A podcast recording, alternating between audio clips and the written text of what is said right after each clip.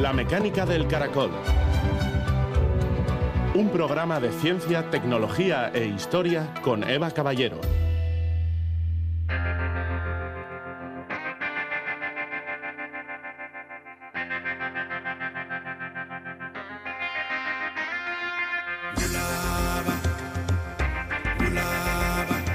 Los amores son como las setas, que no sabe uno si son venenosas hasta que ya las ha comido y es demasiado tarde.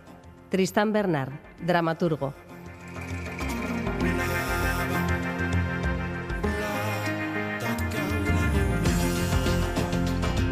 Gabón, estamos en plena época de setas y hongos, lo que significa que hay multitud de personas aprovechando ratos libres para salir a recolectar estos productos tan apreciados en nuestra gastronomía. Ahora, la precaución es importante ya que hay setas venenosas muy parecidas a especies comestibles que provocan más de un disgusto. Toda seta comestible, explica Pedro Arrillaga, micólogo de Aranzadi, tiene una especie de doble tóxico, con aspecto muy parecido pero con consecuencias desagradables. Hoy presentamos el libro Setas Tóxicas, fruto de la colaboración que durante 40 años vienen desarrollando el Departamento de Micología de Aranzadi y Osakideza. Se trata de un manual que identifica un centenar de setas venenosas y alerta sobre otra cuestión importante. En el lugar en el que se recolectan es algo a tener muy en cuenta la situación sanitaria, la contaminación que puede haber. Comer mejillones, por ejemplo, que se han criado en el Abra, pues no es algo muy recomendable, ¿verdad? Pues con setas y hongos pasa algo parecido, acumulan contaminantes como nos explicará Pedro Arrillaga. Además, estamos en puertas de una nueva edición de la Semana de la Ciencia y de la Tecnología. Os daremos algunas pistas para encontrar actividades en nuestro entorno. Eitziar Gárate, del Grupo de Ciencias Planetarias, es una de las investigadoras involucradas en esta actividad y nos contará unas cuantas astronoticias protagonizadas por los anillos y las lunas de Urano y estrellas que escapan a la fuga. Comenzamos.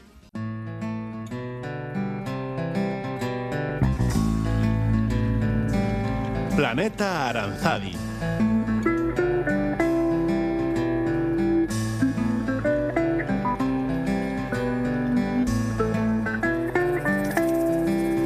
La Sociedad de Ciencias Aranzadi ha presentado hoy el libro Las setas y su toxicidad, un completo volumen de 480 páginas con cerca de 900 fotografías que describe las setas tóxicas permitiendo su identificación macroscópica y microscópica.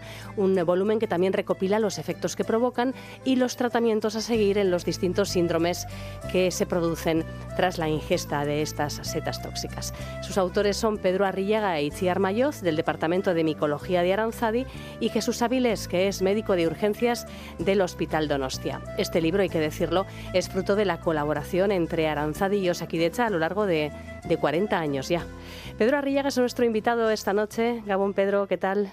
Hola, buenas noches. ¿Qué tal estáis? ¿Cómo surgió esta colaboración con Osakidecha y, y cómo se ha manifestado durante estas cuatro décadas?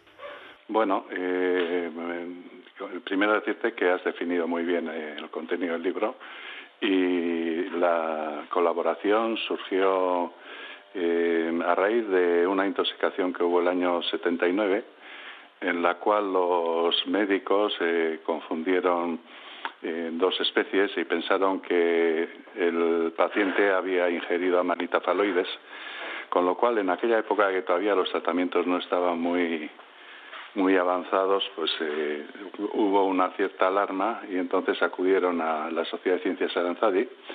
Entonces estaba Xavier Lasquivar Urgiola, a quien eh, en, memoria hemos dedicado el libro, y Xavier subió arriba al hospital y le enseñaron las setas que había ingerido el presunto intoxicado con amanitas faloides y resultaron no ser amanitas faloides.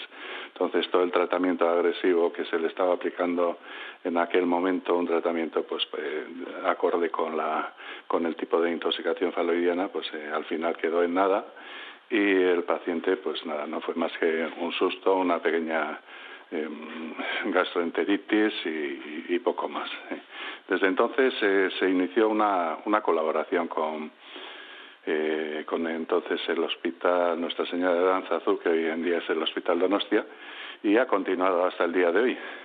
Xavier nos dejó ya y inculcó, nos inculcó la, la necesidad de, pues de ayudar de alguna forma o de intentar eh, aunar los conocimientos de, de los médicos urgenciólogos con los de los micólogos para de este modo llegar a un diagnóstico más más fiable y poder aplicar un tratamiento adecuado a cada tipo de intoxicación. ¿Cuántas setas tóxicas describís en el libro? Pues eh, aproximadamente un centenar, en, números redondos. ¿eh? No, no las he contado, pero sí, unas 100 especies, o sí. Y es ahora en otoño la época con más intoxicaciones, podríamos decir, más que nada porque es cuando bueno, pues eh, surgen más eh, setas en un momento dado y más personas se lanzan a, buscarlas. Eh, ¿Cuáles son las que pueden provocar más intoxicaciones en este momento del año, Pedro? Bueno, realmente hoy en día no puede, sí es cierto que en otoño, que es la época de más floración, es eh, la época de más intoxicaciones, pero las intoxicaciones, eh, por desgracia, se pueden producir a lo largo de todo el año. Hay que tener en cuenta que hoy en día, pues con los eh, congeladores, las, las, conservas, etcétera, secar el secado de hongos y demás, pues a veces podría suceder que se dicen casos de intoxicación fuera de temporada, digamos. ¿no? Las temporadas son en principio en primavera, y la, temporada fuerte de verdad es ahora en otoño. ¿Qué tipo de intoxicaciones? Pues hay en realidad eh, no son muchas las intoxicaciones que se producen en, nuestro entorno. Yo pienso que la formación y los años de cultura micológica pues influyen en ello. Y aunque son, son pocas las, las graves, pues eh, realmente la que más eh, quebraderos de cabeza es la intoxicación faloidiana producida por la manita faloides. El último caso que recuerdo haber atendido fue el año 2022, hacia estas fechas más o menos, y está recogido en nuestro, en nuestro trabajo. Y en esa intoxicación una persona comió siete amanitas faloides, confundidas con las gibelurdiñas. Claro, gracias a una rápida identificación eh, botánica de los restos, de los poquísimos restos que quedaban en la basura, que eran eh, únicamente de la limpieza, pues eh, ya el tratamiento se pudo se pudo aplicar ya, ya de, anteriormente, ¿no? Ante la sospecha ya hay que aplicar el tratamiento, ya se está aplicando, pero se pudo se pudo constatar y seguir adelante con el tratamiento para, para intoxicación faloidiana. El paciente salió, salió no muy bien porque llegó bastante, bastante perjudicado ya al servicio de urgencia, pero bueno, el hecho es que se ha salvado y que, bueno, pues eh, eso da, una alegría a los que realizamos altruistamente esta labor. Sí, sí.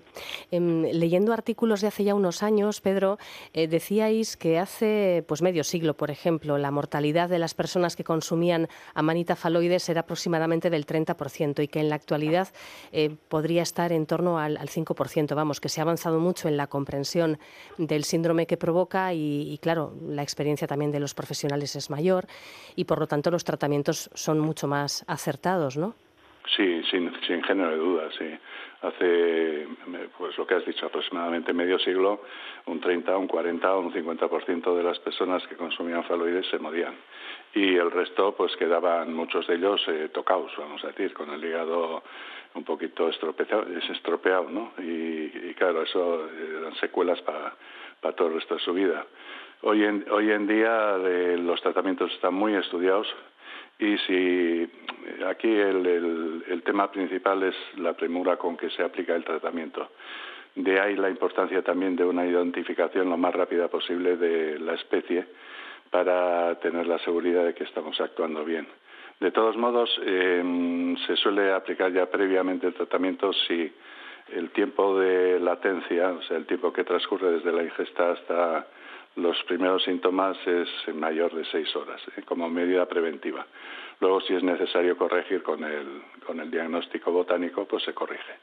¿eh? Eh, hoy en día, sí, efectivamente, como has dicho, es un 5% y en, y en algunos casos menos, o sea, podría, podría ser incluso menos.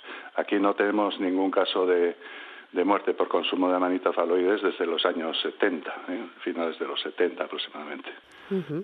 Em, antes mencionabas que se puede confundir esta seta tan venenosa con otra comestible. De hecho, las intoxicaciones normalmente se producen por eso.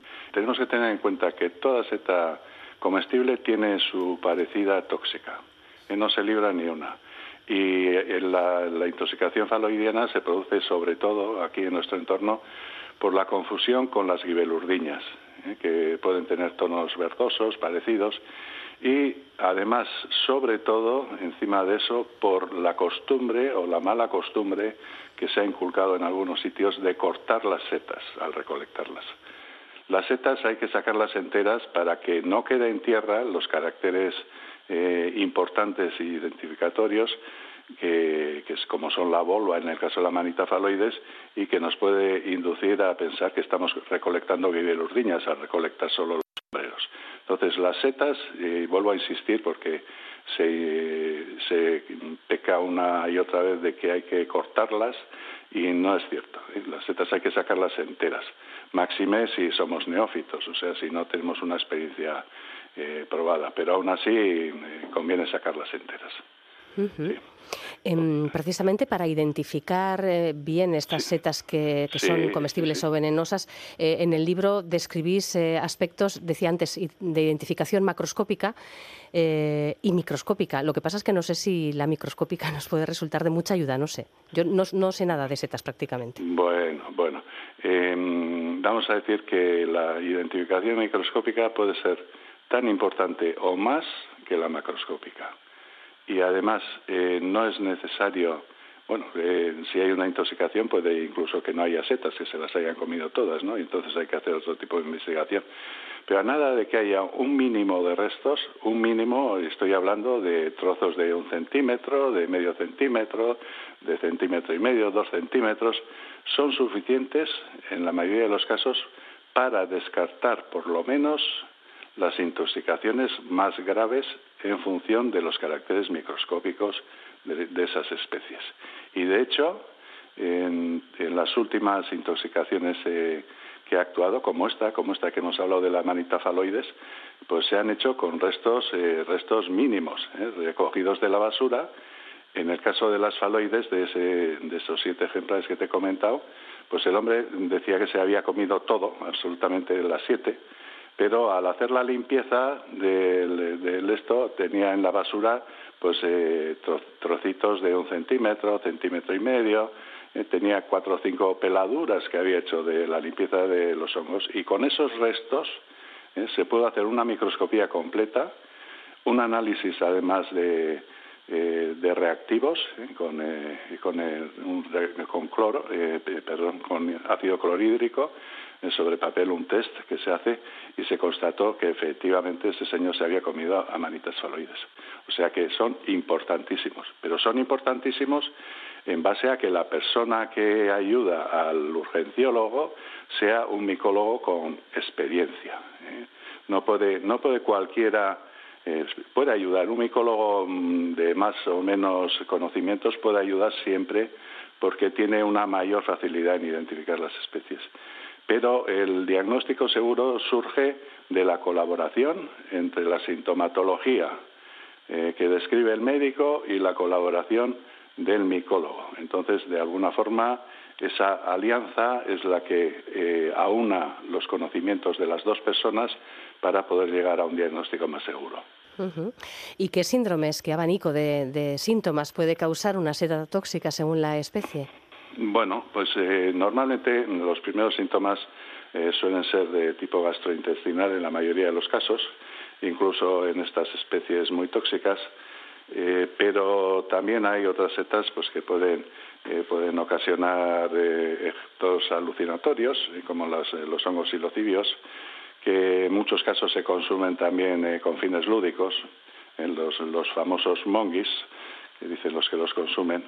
Eh, también eh, puede haber setas que produzcan efectos nefrotóxicos incluso a los días post-ingesta. ¿eh? o sea, hay unas especies del género cortinarios que producen los efectos se muestran entre 3 y 17 días a posteriori de la ingesta, con lo cual pues es un plus para, para la dificultad de identificación. Lo que pasa es que gracias a Dios para nuestro entorno pues este tipo de intoxicaciones no se dan. Las más importantes de alguna forma son la, manita faloides, por supuesto, y luego las gastroenteríticas, pues producidas por el consumo de boletus satanás, ¿eh? onfalotus illudens, que es, el boletus satanás pues se confunde con los hongos, que llamamos aquí hongos son todos, ¿no? Pero a los hongos, los boletus. Y eso produce un síndrome gastroenterítico. Eh, también eh, se producen intoxicaciones gastroenteríticas por confusión de una seta que sale en los tocones y que es de color amarillo, el Omphalotus illudens, eh, la seta de olivo, la de Omphalotus olearius, que mm, de alguna forma se confunde con la shishori y eh, tampoco son intoxicaciones graves, dolores de tripas y en fin, alguna cosita más. Eh, otra especie que produce muchas intoxicaciones es el Entoloma lividum, que es una especie con un aspecto magnífico y un olor magnífico, muy parecido a la seta de primavera, y entonces pues las confusiones suelen ser normalmente con la seta de primavera y produce una gastroenteritis bastante fuerte. Eh, esta especie, curiosamente, hay un dicho popular eh, de, los, de nuestros antecesores que dice que el perrechico en primavera no hace daño, pero en otoño sí hace daño. Y esto eh, ha surgido sin género de duda de que el perrechico, en la sisa de primavera, eh, tan conocida y tan afamada y tan pagada, pues eh, sale, sale en primavera y no sale la que se puede confundir, que es este entoloma lividum que hemos comentado. Y sin embargo, en otoño pueden salir las dos. Puede salir el perrechico en, en un determinado momento y salir también el entoloma lívido. Y entonces, si hay confusiones con el en Toloma lívido, pues no sienta bien. ¿eh? Y de ahí el dicho de que en primavera es buena, pero en otoño es mala, ¿eh? el perro chico. Y bueno, pues hay muchas cositas así, muchos, muchas anécdotas. El saber popular, desde luego, mm, puede ser eh, algo que nos dé muchas pistas, pero también puede haber falsas creencias ¿no? en torno a las setas que pueden costar algún disgusto. ¿Hay algún mito de estos de, mm, pues si coges aquí en tal zona o en tal sitio o en tal circunstancia, estas son buenas? Sí, eso, de eso existe cantidad y todos, todas las eh, creencias eh, populares son falsas, pero todas eso que te he comentado es una, es una anécdota o vamos a decir una, una forma de identificación un poco sui generis, ¿no? En primavera buenas y en otoño malas. Pero otros dichos populares, pues que, eh, que no ennegrece la moneda de plata, eh, que se la comen los limacos, etcétera, etcétera, eh, son falsos. La moneda de plata, el, el la Sisoria los la ennegrece y la manita faloides, que es mortal, potencialmente mortal, no la ennegrece. ¿eh? El limaco tiene un estómago que es muy distinto al nuestro. ¿eh? De todas formas, además, no hemos seguido a los limacos que, que han comido manita faloides para saber si se mueren o no se mueren. ¿eh? También es verdad. También es cierto, ¿no?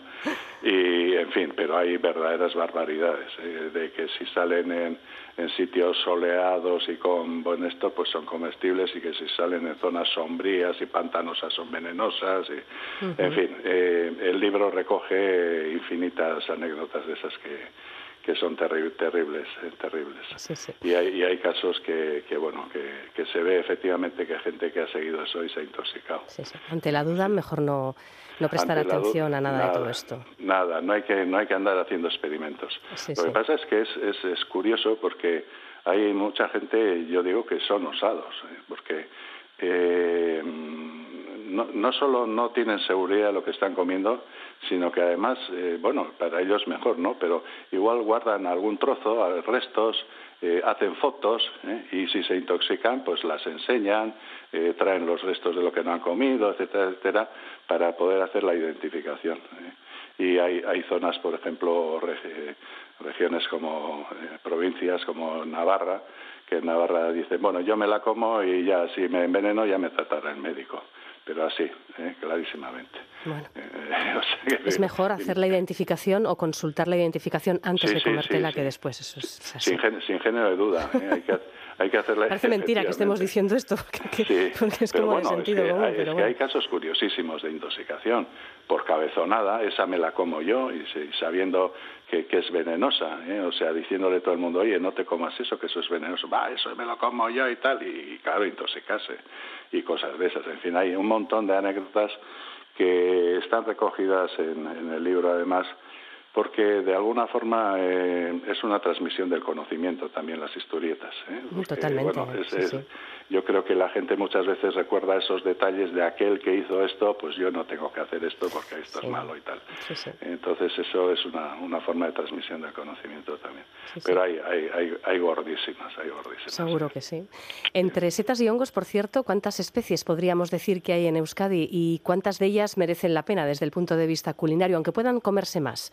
Pero desde un punto de vista del gozo culinario, ¿cuántas son las que realmente merecen la pena? Pues, pues, pues yo, yo creo que, que con una docena pues, o docena y media vamos que vamos que pitamos, ¿eh? porque eh, es, es, es, es, terrible el ver el afán, en muchos es como una fiebre, el de, de comer todo lo que sale en el monte. Y realmente eh, claro que hay especies que son exquisitas y algunas además que no recolectan la gente que no tiene muchos conocimientos, pero realmente, pues, eh, docena, docena y media, dos docenas y, para de contar. No quiere decir que no haya más comestibles, ¿eh? hay bastantes más comestibles, pero, pero bueno, eh, hay, hay, se está, últimamente se habla mucho a nivel micológico de que en principio todas las setas son tóxicas, ¿eh? tienen algún algo de toxicidad. Entonces las menos tóxicas son aquellas que consideramos como comestibles. ¿eh? Entonces hay que ser prudente en la, cantidad ingerida, en las veces que se ingieren, ¿eh? por problemas de, pues, de acumulación de...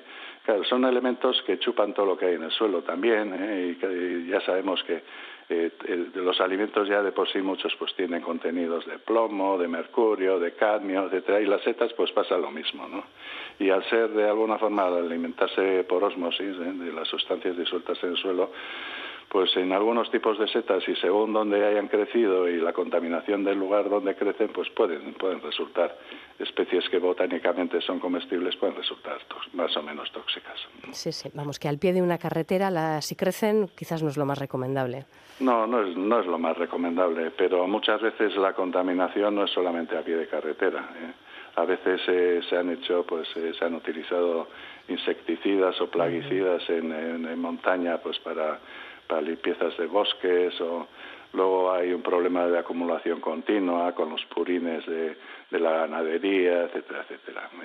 Es, es, es, más complejo, pero sí, sí, es, sí, es complejo y tener esa información es imposible realmente, Pedro. Sí, es, imposible. Por eso de vez en cuando eh, se producen intoxicaciones con especies que botánicamente son comestibles, pero de repente en un momento determinado, oye, pues ¿qué les ha pasado a estos y tal? Y incluso en el libro tengo un caso también constatado de unas personas que consumieron una especie perfectamente comestible cogida en un pastizal de montaña, en Urbasa concretamente, y esas, esas setas que me llegaron a mí para, para su estudio, porque eran, eran gente de Navarra, pero me mandaron para, para el estudio macro y micro, pues resultó que contenían una cantidad impresionante de cristales microscópicos que no se disolvían ni en alcohol ni en agua ni nada y que bueno pues podrían no no hemos hecho el análisis cromatográfico ¿eh? pero podrían ser perfectamente eh, contaminantes de tipo halogenado ¿eh? halógenos y que son muy resistentes y demás, ¿no? Y entonces, pues, en el contexto de la seta, o sea, en la carne de la seta, crecía, estaba totalmente impregnado de, esos microcristales y, claro, esas personas, sin género de duda, se intoxicaron eh, comiendo una seta comestible, pues, por la porque esa especie tenía una toxicidad adquirida, vamos a decir. Sí, sí. Bueno, por lo que vemos en el libro hay información eh, muy variada, muy interesante. Decía antes que son 480 páginas, hay 883 fotografías, em, algunas macro, otras micro, eh, diagramas, gráficos, en fin, em, un libro que es un manual en toda regla. ¿Que ¿A quién va dirigido? Al personal médico, desde luego, ¿no? Y también a aficionados a la micología. Pues sí, yo creo que el, libro eh, está hecho con la idea de que eh, está hecho en formato papel únicamente, eh, con la idea de que esté presente físicamente en los lugares donde pueda ser necesario para prestar una ayuda en la identificación de, especies tóxicas, bien por urgenciólogos, bien por micólogos, bien también como ayuda a hacer las recolectas con más seguridad para los aficionados eh, recolectores habituales, etcétera. Pero sobre todo está pensado un poquito desde el punto de vista de esa colaboración que hemos dicho desde el principio de urgenciólogos y micólogos para que se puedan solucionar o se vea una luz en un momento determinado cuando se produzca eh, una intoxicación. esa es la idea general. Ahora, eh, al ser un libro ese es eh, de un contenido técnico muy muy alto, tanto en los tratamientos como en lo que son las identificaciones microscópicas y demás. Pero también tiene muchísimas imágenes y entonces las imágenes pueden ayudar en un momento determinado a la identificación. Y aparte tiene un cuadernillo incorporado, un dossier con 30 planchas que puede ayudar a los médicos o, a los micólogos mm, in situ, vamos a decir, donde está el intoxicado, para enseñarle las fotos y decirle, bueno, puede ser esta, puede ser la otra y tal. Entonces, con eso también es un elemento más de ayuda para, para la identificación. el, el, tema es, eh, yo creo, yo creo que puede ser eh, lo que comentábamos antes. También las anécdotas enseñan eh, y nos enseñan a no hacer determinadas burradas, ¿no? Y entonces esa parte eh, es más entretenida y puede ser más, más asequible a, los recolectores normales.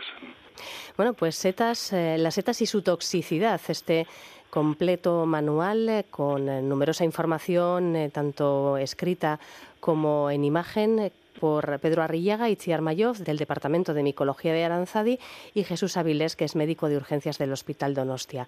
Esta colaboración ya de, décadas entre Aranzadi y Osakidecha da como fruto un trabajo en común muy interesante y, esta, esta, obra divulgativa que, puede resultar, como nos decía Pedro Arrillaga, pues incluso un, de utilidad para los servicios de emergencias de los hospitales o de los ambulatorios. Eh, lo mejor es que la gente prevenga y no tenga necesidad de acudir con una intoxicación que, como decías, no, no hay necesidad de intoxicarse. Pedro, muchísimas gracias. Un saludo. De, nada vosotros. Hasta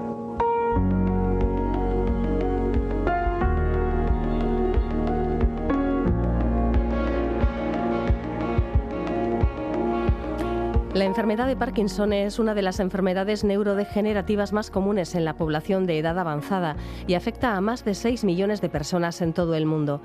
Los pacientes pierden las neuronas que producen dopamina. Como consecuencia, se deteriora la parte del cerebro que coordina los movimientos.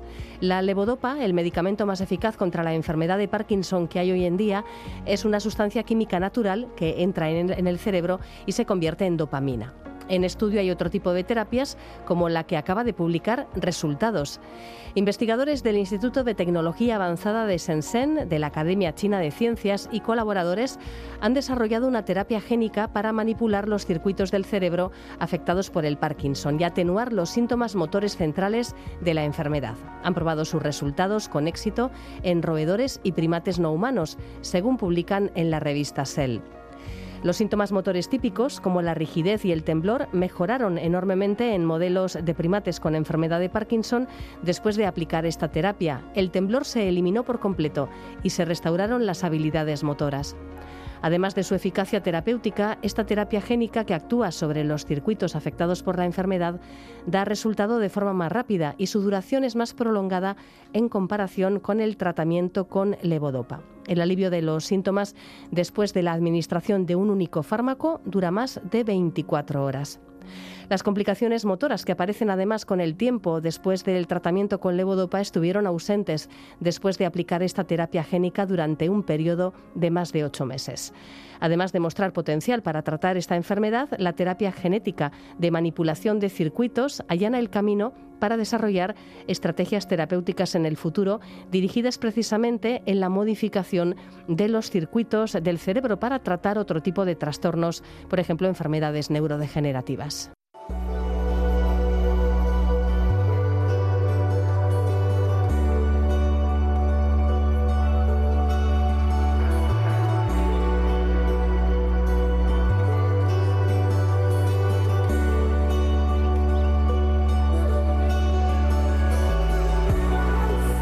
Durante las últimas etapas del crecimiento de la Tierra, hace aproximadamente 4.500 millones de años, se produjo una colisión masiva entre la Tierra primordial, denominada Gaia, y un protoplaneta del tamaño de Marte, conocido como Teia.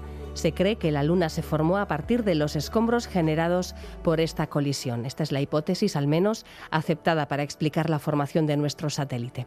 Pues bien, el profesor Deng Homping del Observatorio Astronómico de Shanghái encabeza una hipótesis que es hoy portada de la revista Nature.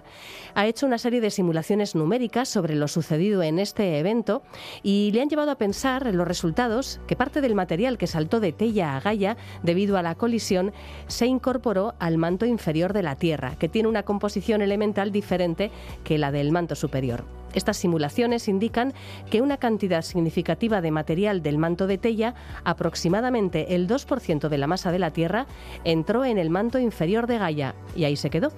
Estos resultados plantean que el impacto gigante que formó la Luna parece ser el origen de la heterogeneidad del manto terrestre y marca el punto de partida de la evolución geológica de nuestro planeta a lo largo de 4.500 millones de años. El interior de la Tierra, de confirmarse esta hipótesis, conserva, por tanto, restos de planeta.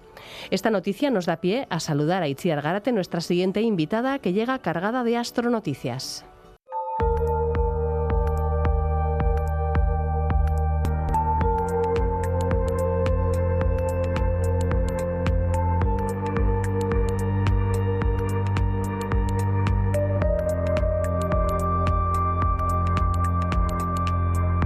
Astronoticias con Itziar Gárate.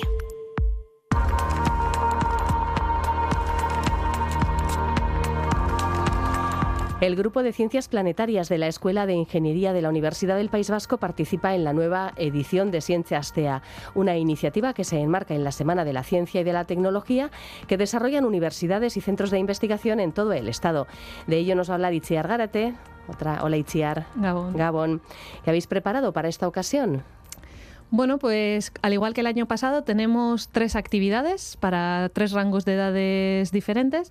Empezando desde los más pequeñitos de la casa, tenemos un taller infantil para que los niños creen su propio planeta, con bolas de Porexpan y, y, y, témperas. Anda, que no he hecho yo, he colaborado yo en cositas de estas, en Sí, tiempos. sí. Luego un bonito. segundo taller para ya más mayorcitos, adolescentes, etcétera, sobre ciencia ciudadana, donde trabajaremos o ayudaremos a los científicos a hacer su, su ciencia en, en estas épocas donde recibimos tantos datos que no somos capaces de, de trabajar con todos ellos. Entonces intentaremos clasificar vórtices en Júpiter, eh, analizar Marte, exoplanetas, eh, etcétera, y luego las típicas visitas a nuestro observatorio en, el, en la azotea de la Escuela de Ingeniería de Bilbao, que son todo un éxito y, y tenemos que seguir haciéndolo. Sí, sí.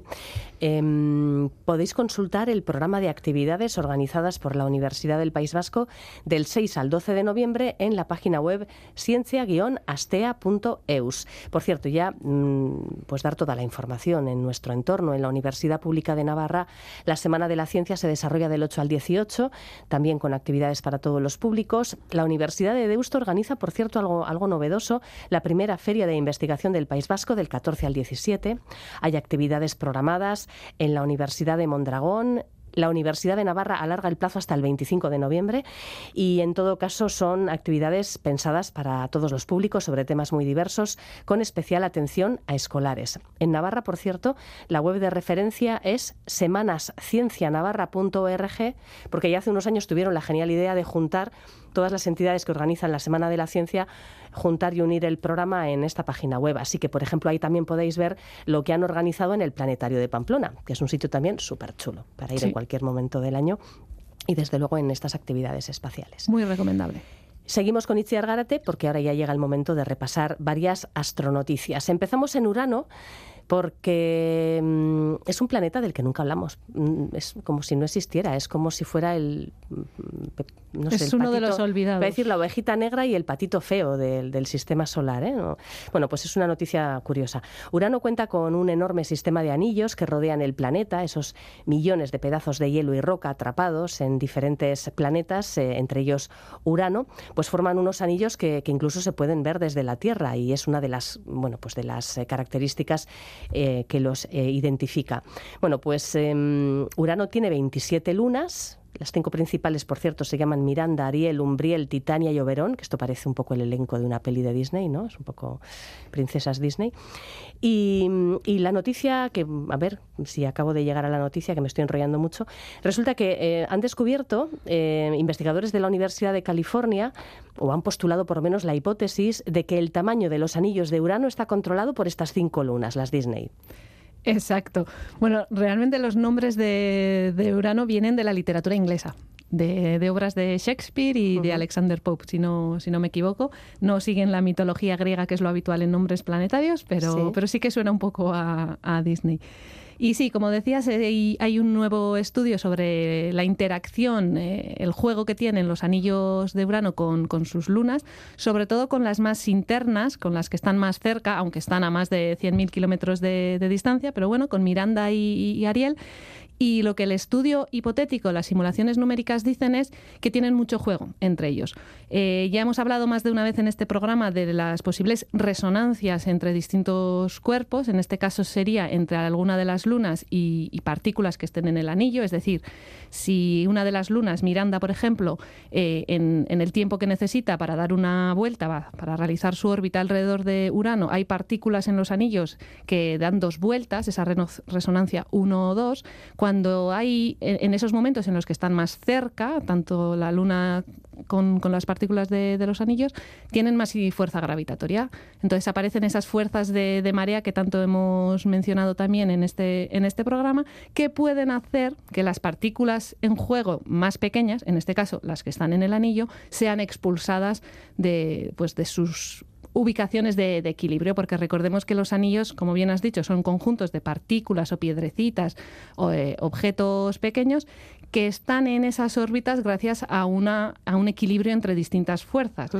En el momento en que hay algo que, lo saque del equilibrio, pues el efecto, la consecuencia puede ser salir expulsado del sistema de, anillos. Y al parecer este estudio, que no es novedoso en el sentido de que ya los mismos autores publicaron un estudio similar para Júpiter y sus anillos, Júpiter también tiene anillos, aunque más delgados, más, eh, más tenues, y entonces no solemos verlos y, se nos olvida que, tienen, pero los cuatro gigantes tienen, tienen anillos. Y estos mismos autores dijeron que la interacción entre las cuatro lunas galileanas, Io, Calisto, Europa y, Ganímedes, con los anillos de Júpiter, pues podían tener esas interacciones y esa consecuencia de, expulsión de, material de los anillos o al menos impedir que nuevo material pudiera acumularse en, en los anillos de Júpiter.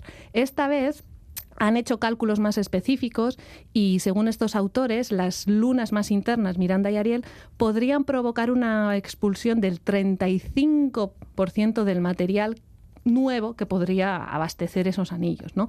Evidentemente, si no hay abastecimiento, estaríamos en una fase de expulsión bastante, bastante lenta, que tarda millones de, años, pero hablan de la posibilidad de que, como sabemos que hay impactos en, las lunas de, Urano y creemos que hay una posibilidad de criovulcanismo, recordemos que tanto Urano como sus lunas están muy lejos del Sol, están helados, están a unos 200 grados bajo cero y también las propias lunas entre ellas tienen esa resonancia, tienen esas fuerzas de marea que pueden crear grietas en la, en la corteza helada y por tanto expulsión del material de, las propias lunas que podría caer en los anillos. Entonces, este estudio habla tanto del abastecimiento como de, la expulsión y dicen eso, que, la interacción entre lunas y anillos es muy importante, más de lo que podríamos esperar hasta, hasta ahora y que hay que tenerlo en cuenta a la hora de hablar de formación y evolución de, sistemas planetarios. Bueno, cambiamos lo de lunas Disney por lunas, sueño de una noche de verano, que es más apropiado. Vamos a, por cierto, este nombre también es como muy de película. Betelgeuse es una, porque esto había, ¿qué película era? Que había un fantasma que se llamaba Betelgeuse. No, me acuerdo. Bueno, Betelgeuse es una estrella supergigante roja cuyo brillo experimentó un notable descenso entre noviembre de 2019 y mayo de 2020. Un estudio dirigido por la Universidad de la Costa Azul en Niza analiza las razones de este gran oscurecimiento, un evento que se llegó a pensar que podía predecir o que podía preceder la explosión de la propia estrella. no es exactamente así, ¿no? Bueno, eh, Betelgeuse es una supergigante roja que sabemos que está eh, cerca de su final. Por tanto, es una de las candidatas dentro de nuestra Vía Láctea a explotar como supernova. Eh, puede ocurrir mañana como puede ocurrir dentro de 100.000 años. Pero sí es verdad que nos interesa y monitoreamos esta, esta estrella porque es una de las grandes candidatas cercana, está a 600 años luz, que podría explotar en cualquier momento como supernova. La última supernova observada y confirmada en nuestra, en nuestra propia galaxia fue la supernova de Kepler hace 400 años. Hemos visto remanentes, ya las consecuencias de una explosión de supernova en nuestra Vía Láctea, pero la mayoría casi todas las supernovas que observamos hoy en día en los últimos cientos de años son en otras galaxias. Entonces estamos muy interesados en poder observar y estudiar una cercana en nuestra propia galaxia que podría ser Betelgeuse. Eh, es una, como digo, una supergigante roja que ya sabemos que es variable, que desde que la observamos puede cambiar de, luminosidad, pero hace cuatro años su luminosidad en, visible, en el rango visible, bajó muchísimo, bajó casi la mitad del brillo habitual y sí que todo el mundo se puso a mirar a Betelgeuse más insistentemente pudiendo ser o sabiendo que eso podía ser, como bien dices, los pasos previos a una explosión. Eh, hay un estudio que acaba de, publicarse que dice que no, que probablemente no, ya que la luz en visible sí que disminuyó, pero la luz, la luminosidad en el rango infrarrojo aumentó. Alguna vez ya hemos mencionado que eso puede ser por existencia o presencia de polvo. Cuando hay polvo, el polvo absorbe la luz visible, pero al estar caliente a temperaturas altas emite en, infrarrojo. Por tanto, una disminución de la luz visible, pero un aumento de la luz infrarroja suele ser compatible con existencia o presencia de polvo. Entonces, este estudio que ha analizado imágenes de eh, del VLT, de, uno de los interferómetros en, Chile, usando telescopios en, tierra, imágenes antes del evento, durante y, después, han visto eso, que sí, la luz visible se atenuó, pero la, infrarroja aumentó. Y de hecho han analizado también la presencia o la distribución en el disco de, de, Betelgeuse, porque al ser una estrella cercana podemos distinguir distintas localizaciones dentro de la estrella, podemos ver el disco, no, un, solo, un solo punto, han analizado la distribución del monóxido de silicio, que es un compuesto eh, previo o que nos habla del inicio de acumulación de, polvo. Y entonces la conclusión parece ser que no, no, era una disminución previa a la explosión, a la explosión de supernova, sino mm, cosas que ocurren en estrellas variables, una nueva distribución de, polvo, existencia de una nube de, polvo, o también podría ser que al igual que a nuestro Sol le salen manchas oscuras, manchas solares que son indicativas de una región menor en, temperatura y por tanto menor en, luminosidad, pues que a Betelgeuse también le hubiera aparecido una gran, gran, gigante mancha estelar que hubiera disminuido un poco su, brillo. Hablando de cosas que les pasan a las estrellas, ¿alguna vez también has hablado de estrellas a la fuga, de estrellas no estrellas fugaces, que eso es otra cosa, sino estrellas que se escapan, que se van. Todas las estrellas se mueven, lo sabemos, pero algunas parece que salen como disparadas.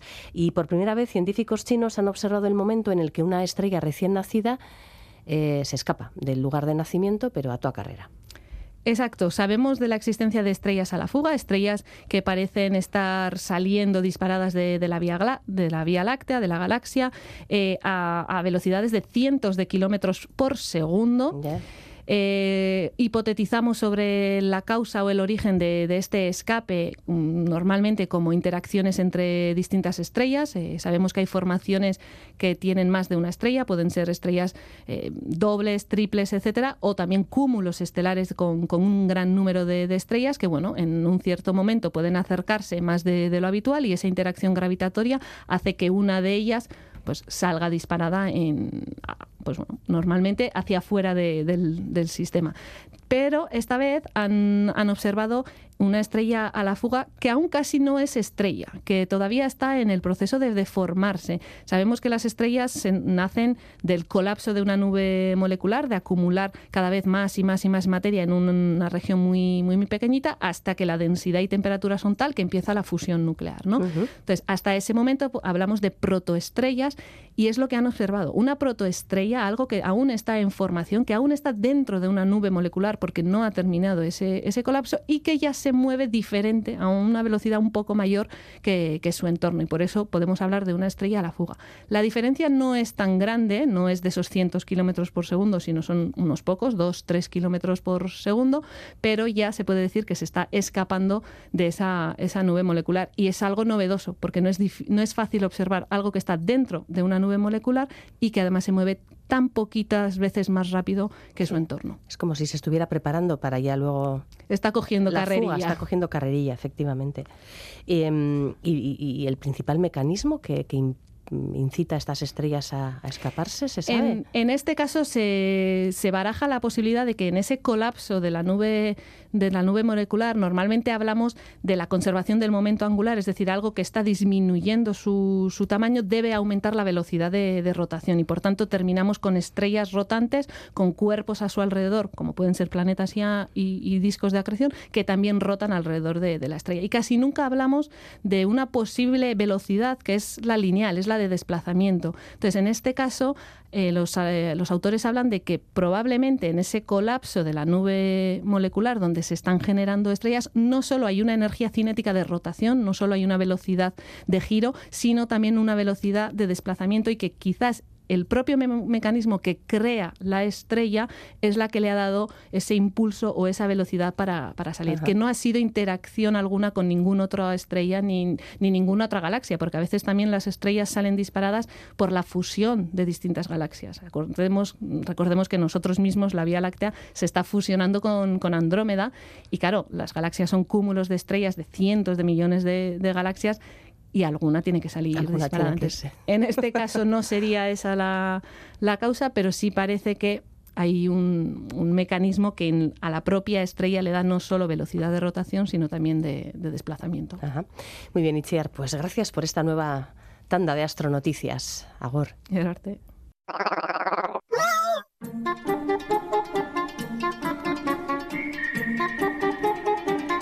Apuntes de ciencia. Investigadores del Instituto Médico Hogarth Hughes han descubierto que las ratas tienen imaginación. Lo han comprobado con experimentos que combinan la realidad virtual y una interfaz cerebro-máquina capaz de sondear los pensamientos internos de la rata. Así han descubierto que, al igual que los humanos, estos animales pueden pensar en lugares y objetos que no están justo frente a ellos, usando sus pensamientos para imaginarse, por ejemplo, caminando a un lugar o moviendo un objeto remoto a un lugar específico. Al igual que ocurre con las personas, cuando los roedores imaginan lugares y eventos, se activan patrones de actividad neuronal específicos en el hipocampo, un área del cerebro responsable de la memoria espacial. El nuevo estudio encuentra que las ratas pueden generar voluntariamente estos mismos patrones de actividad, incluso si su cuerpo físico está fijo, está quieto, sus pensamientos espaciales pueden ir a un lugar muy remoto. Esta capacidad de imaginar lugares alejados de la posición actual es fundamental para recordar eventos pasados e imaginar posibles escenarios futuros. Por tanto, el nuevo trabajo muestra que los animales, al igual que los humanos, poseen una forma de imaginación.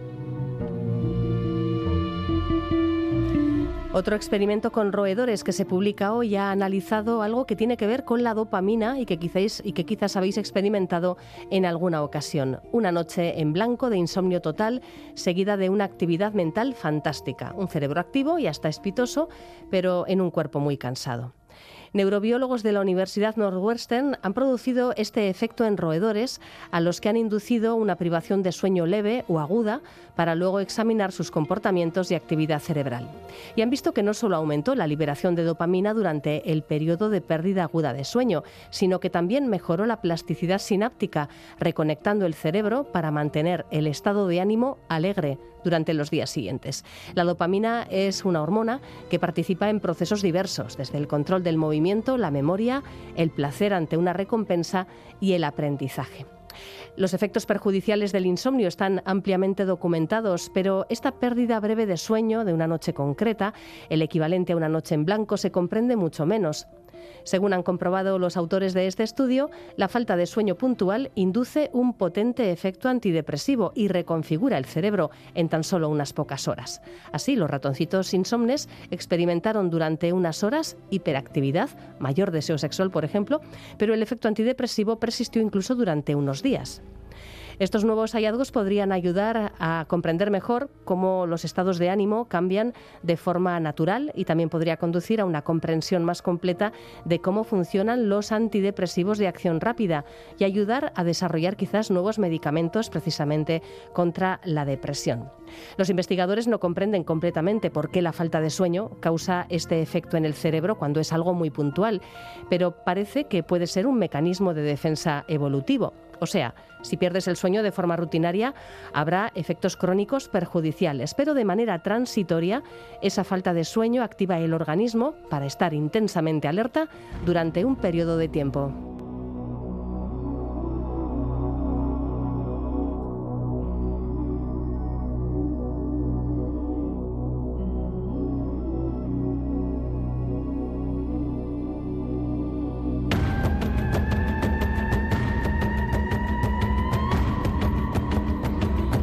Una investigación de la que daremos más detalles en el programa del próximo lunes, hablando con sus autores, revela pruebas de la existencia de una guerra que ocurrió hace unos 5.000 años en las estribaciones de la Sierra de Cantabria, cerca de lo que hoy es La Guardia. Restos humanos desenterrados en el yacimiento San Juan ante Porta Latinam muestra evidencias de actos violentos. Tanto el número de personas heridas como el porcentaje desproporcionadamente alto de hombres afectados sugieren que las lesiones fueron el resultado de un periodo de conflicto que pudo durar al menos varios meses. Ya investigaciones anteriores habían sugerido que los conflictos en este tiempo podían consistir en incursiones cortas que duraban unos pocos días y que involucraban a pequeños grupos de hasta 20 a 30 personas. Por lo tanto, se suponía que las sociedades primitivas carecían de las capacidades logísticas para soportar conflictos más largos y de mayor escala. El análisis de los restos hallados en el yacimiento vez muestra, sin embargo, que muchas de las personas allí enterradas estuvieron expuestas a la violencia durante un tiempo. La tasa relativamente alta de heridas curadas sugiere, de hecho, que el conflicto continuó durante varios meses. Y como decía, daremos más detalles sobre esta interesante investigación en el programa del lunes.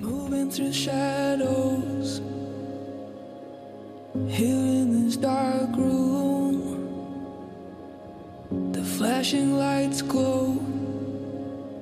Suddenly I see through. Left my heart beat. Hemos comenzado este programa presentando el libro Setas Tóxicas con el micólogo de Aranzadi, Pedro Arrillaga, que además nos ha dicho una cosa interesante y es que todos los lunes de 5 de la tarde a 8 de la tarde en la sede de la Sociedad de Ciencias Aranzadi en Donosti atienden las consultas de cualquier persona que quiera llevarles setas que han encontrado, que han recogido en el monte, en el bosque, y quieren saber exactamente si se trata de especies comestibles o si por el contrario son venenosas. De 5 a 8 de la tarde, todos los lunes, en Aranzadi, en Donosti, servicio gratuito de micología, a tener en cuenta. Así nos despedimos. Agura hasta mañana.